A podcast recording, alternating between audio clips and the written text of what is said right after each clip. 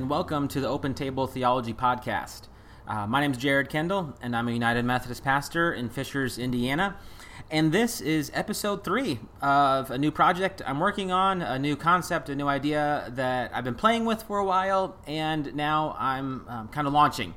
Uh, open tab- table theology is, is, this idea of bringing uh, to the table different voices, different experiences, and creating a safe place for people who feel displaced to talk, to wrestle, to ask important questions. Really, the idea of Open Table is to provide a space in which we can have meaningful conversations in meaningful ways. And so, at least two of the ways that I'm going about this is one, through this podcast that I'm doing every two weeks, releasing it on Mondays, and then still uh, meeting on Sundays from 5 to 6 p.m. at the Well Coffee Shop in Fishers, Indiana, right downtown in the Nickel Plate District. Now, I will say that if you're interested in, in being part of that, I'm going to take two weeks off. We have um, I have a commitment this Sunday for church that will take up all afternoon and then the following week, I'll actually be traveling um, to Houston, Texas for a leadership um, uh, program that I got, got into. So I'm going to be off the next two weeks, but I'll follow up with you on that uh, about what the plan is as I'm continuing to discern and reimagine um, how um, those conversations might look. So I'm excited, been having good conversations and um, have some good ideas, I think, that are in the works to help make open table conversations um, even more fruitful. But today I'd like to welcome Patrick Eckhart to the table. Um, Pat and I have known each other for over 10 years now. Uh, we, we went to the same college together, but didn't really know one another until um, getting hired in the admissions office after we had graduated. Since that time, um, Pat's become one of my best friends, and I have loved being on a uh, journey with him because both of our lives have changed drastically in the last 10 years, having experienced tremendous highs as well as really low lows. And yet we've been able to journey through them together. And so today, as um, Pat joins the conversation, I invite you to listen to his story, in particular, the ways his spiritual journey has evolved and grown and been challenged through the years. So take a look, listen, and I hope you enjoy the conversation I'm having with Pat today.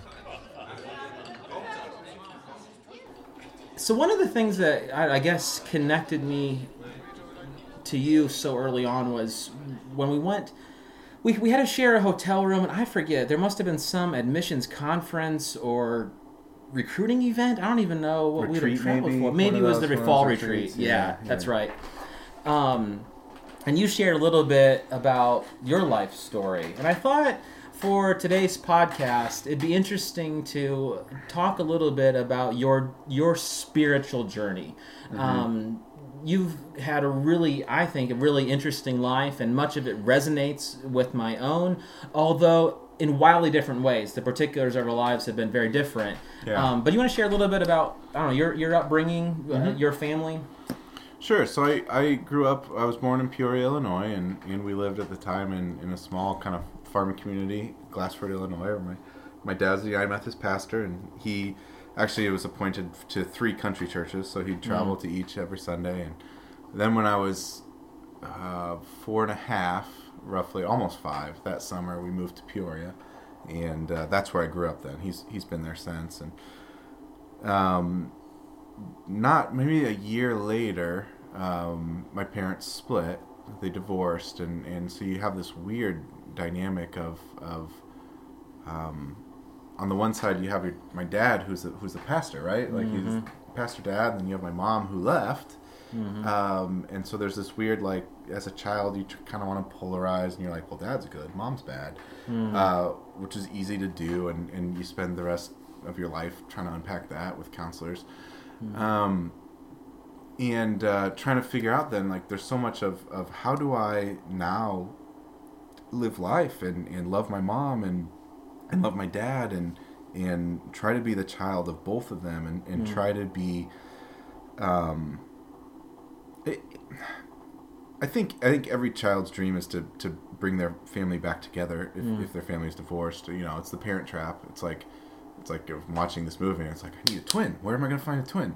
Is this the Um, Lindsay Lohan version? uh, without that's a little later. I, I, I'll do both. We'll we'll, we'll go either way. Um, then at the same time, that was a pretty fruitless hope. My, my mom is a lesbian. Um, Mm. so that's she left my dad for another woman. So so it's kind of like how do you?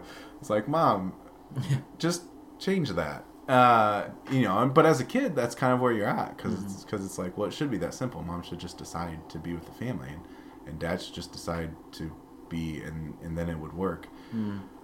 Um, so so that's how. I mean, gosh, I could spend years unpacking that. I guess I have. Mm. Um, so I I guess I grew up really admiring my dad. Um, I think that that he had a really tough job to, to pastor a church to raise uh, four kids as kind of primary caretaker. Mm. I I don't know. I was talking to him this weekend. We were in town, and I said, "Dad, how did you keep up with laundry? Like, I got three kids, and I can't keep up, and and I'm married, and." Uh, he's like he's like literally if I missed a day I was just done like I was just buried he's like if I missed a day I'd have to pull an all nighter to catch up like it's just like you just couldn't Well, yeah, three boys. Three boys, yeah, and, and we are all in sports, so like Mm. multiple outfits a day, and uh, yeah, I don't know, man. He, he, God bless him, uh, and yeah, so that's I don't know. That's Yeah. like the the real quick and dirty version, Yeah. uh, of of my upbringing. Well, how I guess I, I always thought that was interesting from that first night when you shared, you know that that story, because because my my grandpa was a United Methodist pastor also, but he divorced my my grandma when my dad I think was twelve um, because he was having an affair with the church secretary, and so.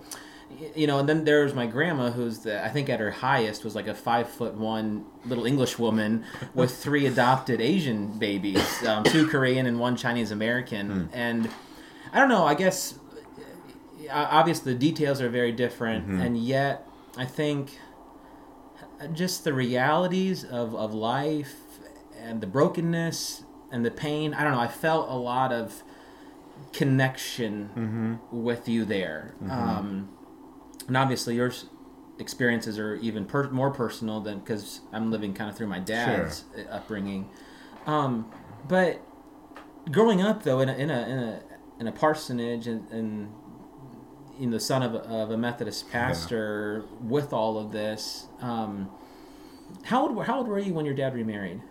I was 14. It was my freshman year in in the, I think maybe this I think it was the summer after my freshman year in high school. After okay, Uh-huh, okay. Uh-huh. Uh, so you were okay in high school. Um, how how was it growing up, man? With living, I guess, it, it, as a par- as a pastor's son, as a PK, as, as Mm-hmm. Yeah, people call yeah. it. Um, did you go to those PK conventions?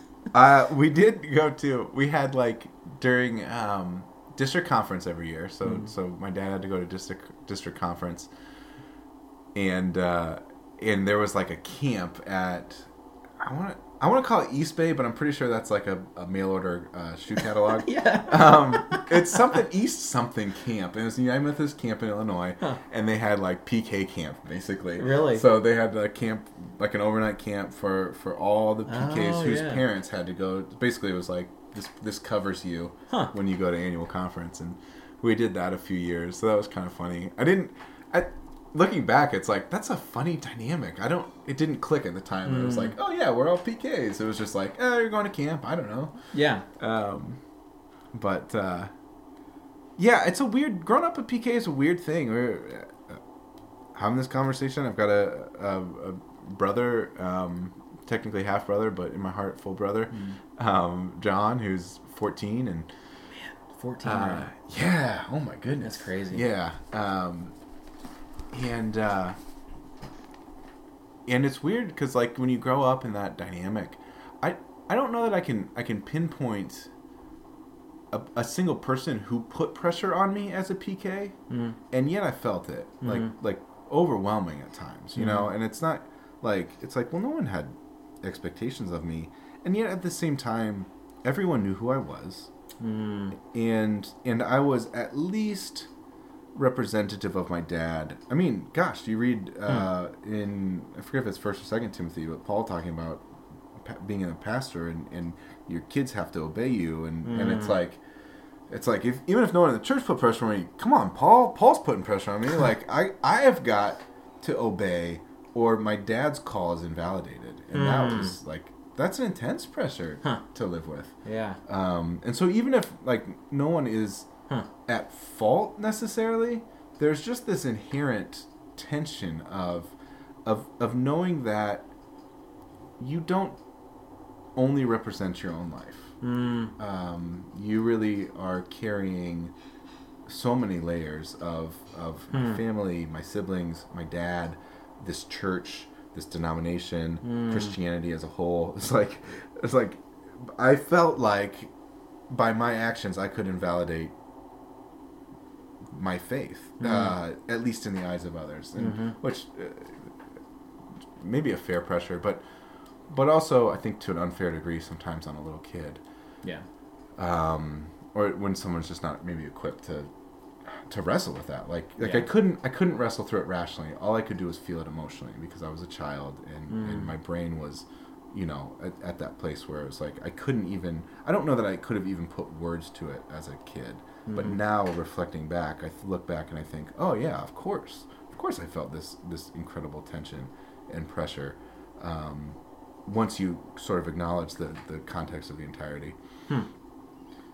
That's interesting. I haven't thought about it from those angles because I always thought about it as, you know, I my call is to be a pastor, and it's not like I mean, Kate just happens to be married to me. It's Mhm. not like she was called to be a pastor's wife. Right. Um, and then certainly our kids aren't, you know, called to be a pastor's kid. They're just Yeah. happen to be the the pastor's children. Um, but there's there are more layers to it. Uh, I hadn't thought of before. I, I'm gonna need to think about that more. yeah, because you don't, you know, like it's hard enough growing up, let alone, and it's just it's different. Mhm. It's just a little different.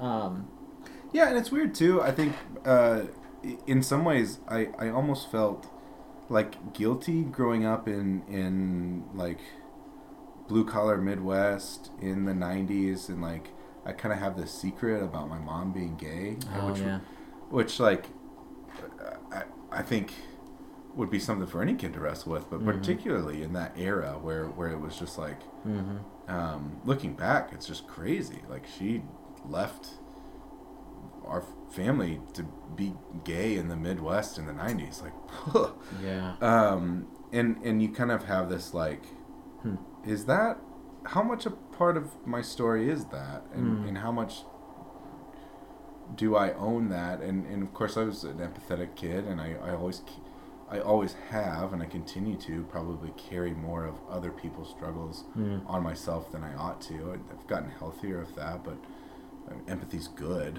Caring for people is good. Um, those are not bad traits, but they can also overwhelm. And, and once you're overwhelmed, you can't actually care for people anymore. So there needs to be balance. And, and um, I think I, I held on to some of that responsibility for my mom's life and actions and, and that tension of not knowing quite what to do with it because you have narratives from one side and narratives from another side and and like regardless of where the narratives are coming from it's like this is still my mom Yeah. Like, this is still my mom this is the woman who birthed me and raised me and and i can't not love her um, and i won't not love her but i'm not quite sure how to love her yeah. um, yeah and a lot of that you know in seasons of your life when you're like forming your identity Mm. and becoming more self-aware and asking learning to ask some of these layered questions um, did did faith have uh, a voice in that or what Mhm. what what role i guess did, did faith have because on one hand you have it kind of institutionalized with your father being the pastor of a church Yeah. and you getting enmeshed in the in the layers of methodism Uh-huh. um, while also all these other dynamics going on i don't know what was your your relationship with with, with faith growing up i guess Well, I think uh, faith was an, was that ever present. You know, like it was just always a part of our story. I, I mean, I count on one hand the Sundays that I missed Hmm. uh, before college. Anyway, um, Mm-hmm. once I was responsible to wake up, um, you know, and and so in some ways, faith was a given. Um, faith was also, in a lot of ways, an external construct.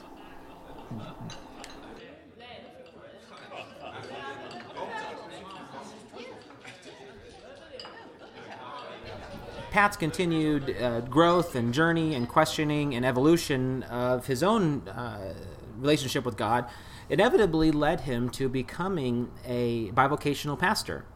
He worked his full time job as a marketing director in a company in Marion, Indiana, and also working as a site pastor at a new church start that rented space from the downtown historical First United Methodist Church as an outsider, I thought it was really fascinating to see this juxtaposition of old and new.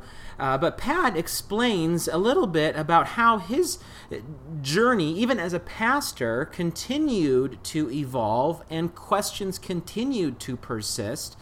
Uh, ones that actually led him and his family to, after a season doing both, to step away and in fact move here to Fishers, where Pat now works in uh, in, in the area, and Brittany, his wife, does as well.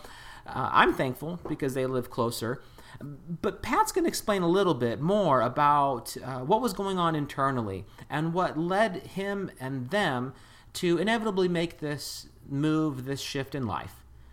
Pat's story is a fascinating one, and I hope it's one that resonates with you as we continue listening to his journey and what he has to share for us today.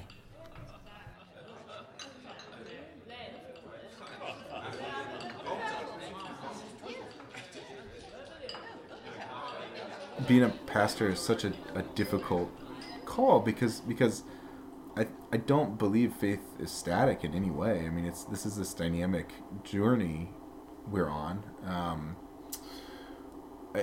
and so, um, and yet you're living it publicly in front of a group of people, and so you're you're interpreting you know scripture to the best of your ability in the moment, on the fly, in some t- ways, and and then you know years later you look back and you think, huh.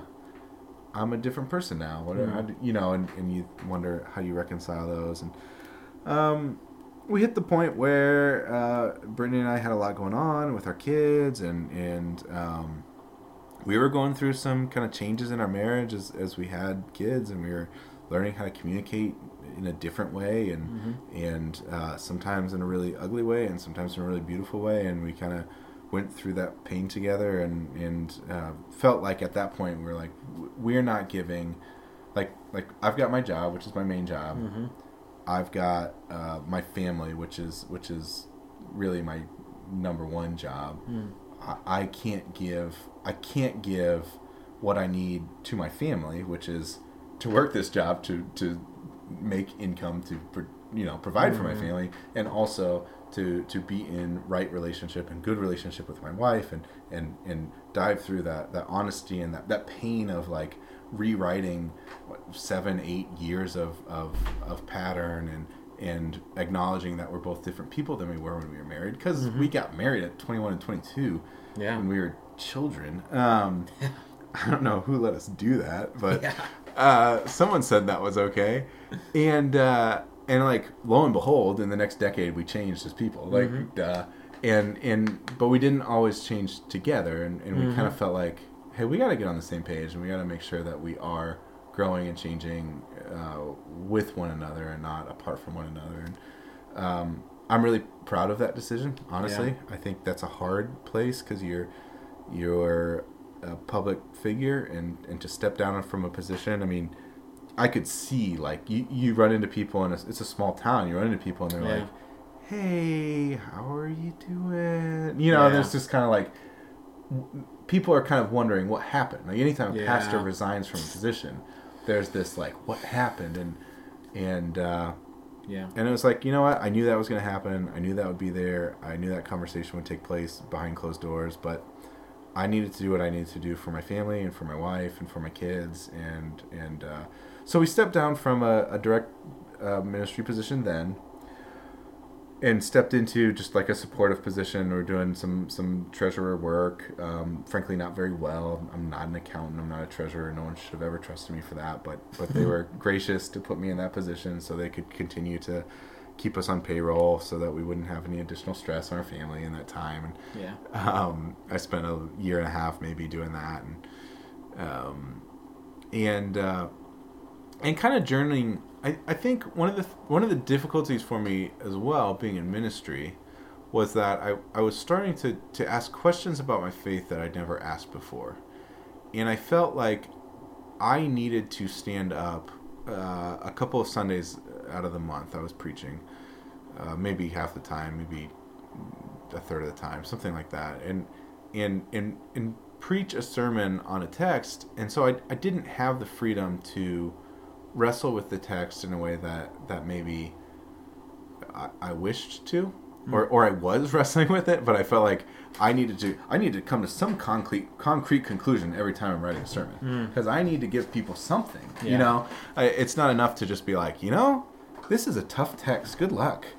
um, it might be honest, but people don't really get pumped up for that. They, did, do. they didn't have hymn sings at um, the downtown campus. no, right? no, we didn't. Yeah. um, so so I I um So there's like a the, part of I guess the, the transition Mm-hmm. here, in addition to wanting to prioritize your relationship with Brittany and Yeah. the kids, is is also this I don't know uh, intellectual or spiritual honesty with with you, with your journey. You've talked about Mm-hmm. you know this kind of ebb and flow of, of a dy- dy- dynamism that's within our spirituality, and so at this point in your life, it sounded like there was some d- growing dissonance, I guess, between Uh-huh. internal wrestlings with then like this public uh, role you you had you played, I guess. Also, yeah yeah. So I guess what really um, started me on on a path towards what I would probably now call uh, I don't know wrestling with faith would maybe maybe be the the the you know Genesis model of Jacob fighting with God and basically saying I'm not going to stop till you bless me and then then he breaks his hip and it's like well okay thanks for the new name. uh, Israel's cool Yeah. um,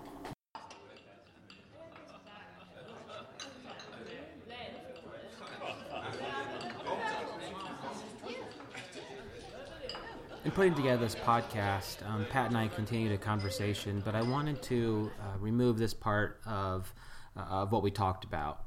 Um, Pat goes on to share, and he didn't use any names, but uh, a common friend of ours, um, their family experienced a, a horrific tragedy. Um, now they're doing well today, and um, their faith has grown in ways that inspire me and Pat and other people. But their story is theirs to share, and so I just don't want to put it on here on the podcast. Uh, what I will say is that in a moment you're going to hear how their tragedy affected Pat also in ways that prompted more struggles, more wrestlings with God, and caused uh, some pretty serious questions to be asked that Pat is, con- is still wrestling through. I must say, I felt very similar uh, to the ways um, that, that Pat will express as I continued to process and, and, and be impacted by what happened to our friends. In all these things, there is at least the common um, shared experience that we all, at some point, will face tragedies or crises of faith, um, events in the world that will prompt us to be asking some really serious questions about what we believe and about who we are and about who God is and how, if even possible, to reconcile it all together.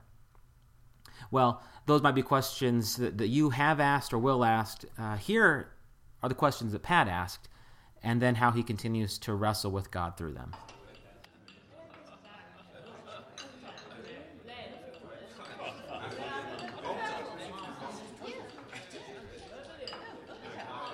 I can't deny that that really pushed me into a place of of maybe um, wrestling with some of the the goodness and the providence of God and how those two go together. Mm-hmm. Um, particularly, like you know, you start asking, it's like, oh, it's like, okay, is God good? And it's like, well, yes. And like, well, why? And that was one of my first big questions. Was when I said, well, why do I believe that God is good? Mm. And I realized it's like, well, because the Bible says He is. And it's like, okay, well, I don't believe someone is good just because they say they're good, right? Mm. um, that's not that's not that's not enough. Uh, you know, just because someone says they're innocent doesn't mean because guess what? Every one of those kids said they were innocent uh, in court. Um, Hmm. I, it doesn't mean they are, and so and so then I I started allowing myself to move beyond just um, what has been presented to me in, my life as as non-negotiable suddenly became negotiable Mm.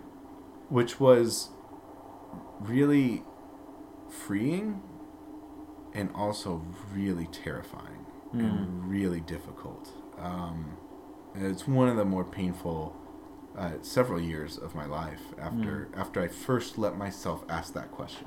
Yeah. And and I said, no, you can't ask that. And I said, and then I remember as a pastor, I would t- when people would ask questions, I would say, you know what, like if if God is good and God is real, then God can absorb your questions. Mm-hmm. And and and so while I was giving other people permission to do that, I wasn't allowing myself permission to do that. And that's Yeah. something that I think I, I needed to do.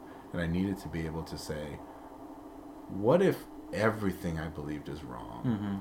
Mm-hmm. um, what if all of this is is I've just believed because that's what I've been conditioned to believe, and this is my tribe and my culture and, and my people, um, and the cost of leaving it would be too high. Mm-hmm. Um, what if the cost wasn't high? Would I still believe this? Would I still want to follow this truth? yeah. Um, and that then you know once you let yourself ask questions uh, boy you get more and you get more and you get more and uh, and that's i think where i probably characterize my faith today is just like i just keep ask i keep allowing myself permission to ask questions because i'm i'm fairly convinced that that if i'm living a faith that is is completely outside of the realm of, of questionability, then I'm, I'm not actually living a faith that's valuable because it's not real to me. Because if the faith is real to me, then the faith that needs to be able to withstand some degree of of uh, uh, of wrestling and uh, criticism, and and if it doesn't, then it's then it's not actually real to me. And if it's not real to me, then then why am I doing it? Is it valuable? Um, Yeah, I think I, I've appreciated your, your, your honesty and your willingness to share to listeners. Um, it- I, don't- because I, one of the reasons I wanted to talk to you today is because I, I don't think while while while your wrestlings are particular to, to your own journey, they also though might resonate with other people who go through what I would call a faith crisis. Um, And normally, at least in many people's journeys, including my own, that th- those aren't just one and done, but rather they're they're uh, they just happen differently over time and in different ways. Um, two things I guess I was thinking about, and not not to name drop, but I will. Um, Stanley Hauerwas is a theologian. I know Stanley, Stanley the Manly, as we used to call him at Duke. Um, no one called him that, just me. Uh, but he, in his memoir, I love his memoir, um, Hannah's Child. I'd recommend it to anybody. It's his autobiography where he talks a little bit about too his own pressures growing up. Uh, in this in a in a biblical story, um, Hannah couldn't have a son, and she prayed to God. And then when she was given a son, she had promised that she would give him to the Lord to work in the temple. It was Samuel. Well, Stanley's story was similar in that his mom, you know, prayed for him and then told him since he was young that he was going to, you know, work for, for Jesus or something like that. But he had always talked about how for some people faith is a gift. Um, It just comes easy for them. Um, but for him and for others, uh, faith is this continual struggle. And it gave me a lot of uh, reassurance that if someone like Stanley can struggle throughout his faith, or even what we now know of Mother Teresa, if she can have her dark nights of the soul and she can have her wrestlings and those time where she times when she felt God was was not there, then then it's okay for me, I guess. I'm not alone in my own wrestlings. Um, and and so I, I hear that with you, and I appreciate the the integrity of your journey of saying, you know, I don't know exactly where I'm at, but I know that I'm where where I am now is not where I once was, and to be true to that, I need to. I need to be true to that. Yeah. Rather than just continuing to go through the motions or putting up a fake front, I just see more consistency in your integrity of wrestling with this. hmm Um, whereas some people may, might be afraid to ask these questions because, like you said, what will this say about my faith, my family, my friends, my upbringing? I mean, who I have been. If I if that if I call this into question, then will everything else crumble down too? So, where? And I wish I could say no, but but it might. um, Yeah. I mean, I look at my life like we we ultimately, you know, uh, we resigned from our position in the church, but then took a new position, then ultimately resigned from the church.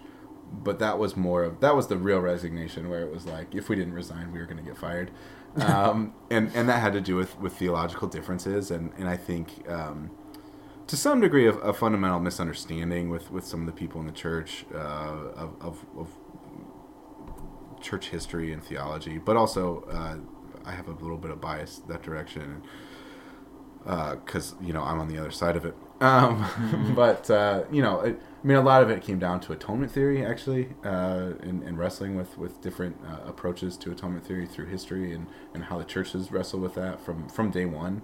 Of, of what does the atonement, what does the resurrection, what does the death mean, what does the resurrection mean, what does it mean that Jesus came and died? Did God kill Jesus? Did the Romans kill Jesus? Did the Jews kill Jesus? Did Jesus submit to a violent system in order to expose it? Like, there, there's so many layers to that, and uh, and unfortunately, we we didn't create a place of safety where we could have that conversation. We thought we did, and then um, and it turned out we didn't, and so we we left the church, and uh, I also happened to work for uh, the individual who was the head pastor of the church in my, my normal job. So that was was complicated and, and was just a place where I felt was a vulnerable place for me and my family, and, and I didn't want to be um, dependent on someone that I uh, that I'd already been through that process with once, and and and we ended it well. Like we left on good terms, but at the same time, like I felt strongly like it, I needed to leave this. I need to leave this environment. Um, Well, and this is not a. Well, it is. It's a plug and an invitation. Part of this, starting this podcast and um, the open table conversations at the Well Coffee Shop in Fishers, Indiana, is to provide a space wherein people who have felt displaced um, can have people with whom they can share these struggles, these questions in, in a safe environment, I guess. Because one of the things I believe very deeply, theologically and, and otherwise, is that we are better together. And so rather than having these struggles reserved only for the internal or re- reserved only for your own self, but can we do them in ways that we can do it together, wrestling together?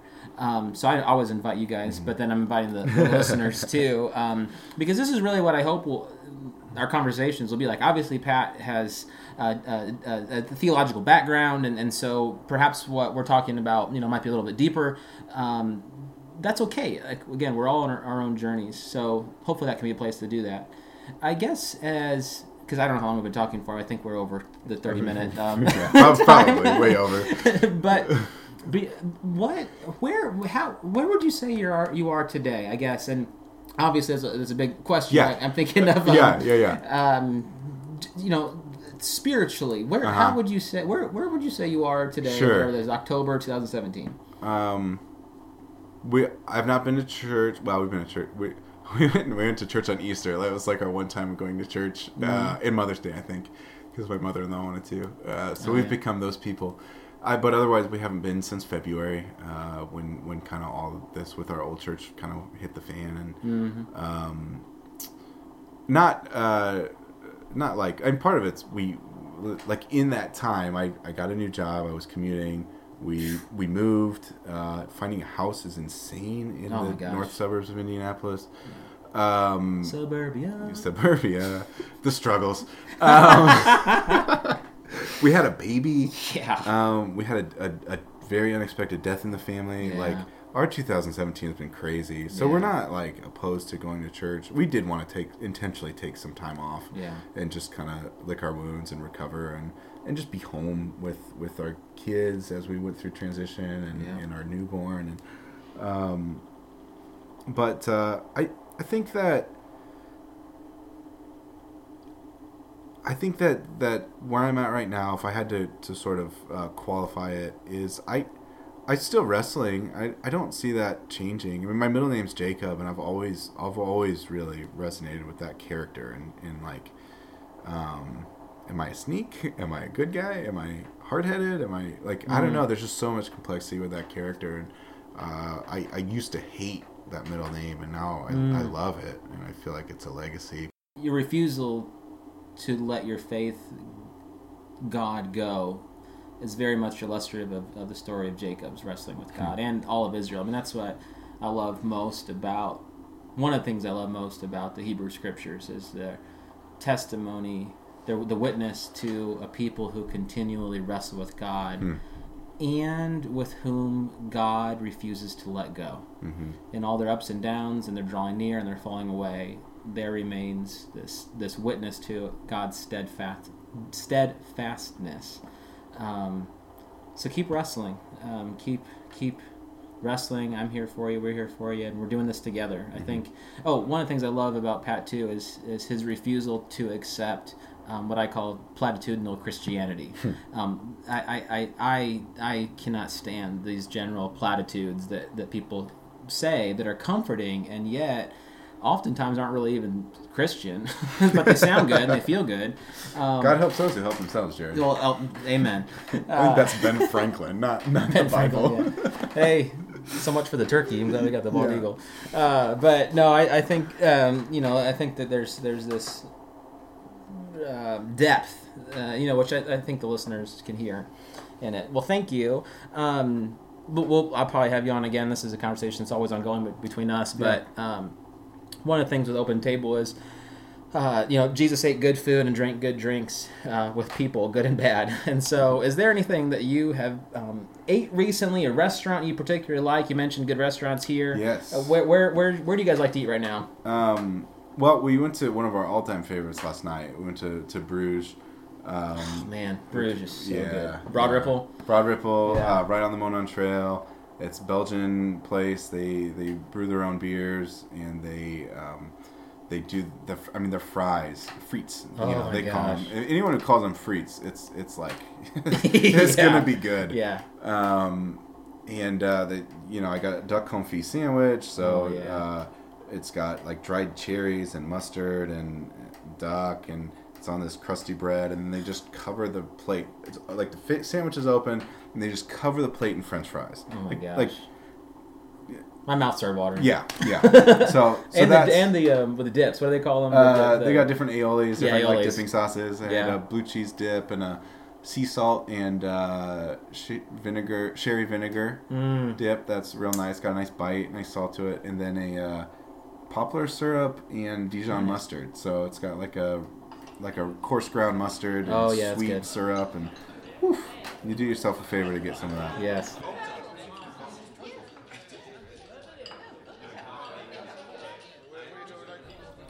Well, as this week's podcast comes to a close, I want to thank um, you, the listener, for taking time to listen to this podcast, especially since it's a little bit of a longer one. And I also want to thank my friend Patrick. It was a joy to have you on this podcast. I'm so thankful for our friendship, and I look forward to um, the many more memories that we'll make together and for the conversations that we'll continue to have. You know, I was struck though by our conversation and the ways that Pat kept uh, referring to his middle name, Jacob, and the story of Jacob in particular wrestling with God. Now, the big biblical story is strange in itself, it's very ambiguous, but the heart of it lies this wrestling between Jacob and God, at the end of which Jacob does get a new name. He's blessed with the name Israel, one who wrestles with God. I love that story. And I love the way the entire Bible continues to witness to it. Witnessing to a people who struggle and wrestle as they seek to discern who they are and who God is their purpose, their meaning, what it means to be a person made in God's image and likeness. And then, of course, in the New Testament, what it means to faithfully follow in the footsteps of Jesus. I love that story because I think it embodies all of our stories. But in addition to that, I love the ways the story and the biblical witness also speaks to God's refusal to let us go in the questioning in the doubts, in the anger, the grief, the frustrations, even the turning or falling away. God doesn't let us go. And in our struggles, our wrestlings, our questions, we cannot let God go either. Following our conversation, I was doing some reading and came across an article that referenced Richard Rohr's book called Eager to Love. Rohr reflects on the genius of St. Francis. No, not the Pope, but it was St. Francis after whom Pope Francis took on his new name. But he said that the genius of St. Francis was that he stayed on the inside edge of the institution. He did not disconnect from the institution, but rather stayed on the inside edge, going all the way out to the edge, but staying firmly connected for those who are listening and for those who are part of the conversations at the Well Coffee Shop in Fishers, I encourage you to continue to remain inside the edge of faith, of a local church congregation. As you wrestle, as you ask, as you continue to grow in your faith journeys, may we do so together. Open Table is the space for you, a safe place to ask such questions and to have meaningful conversations in meaningful ways. This has been the Open Table Theology Podcast, where there's always room for one more. Grace and peace, my friends.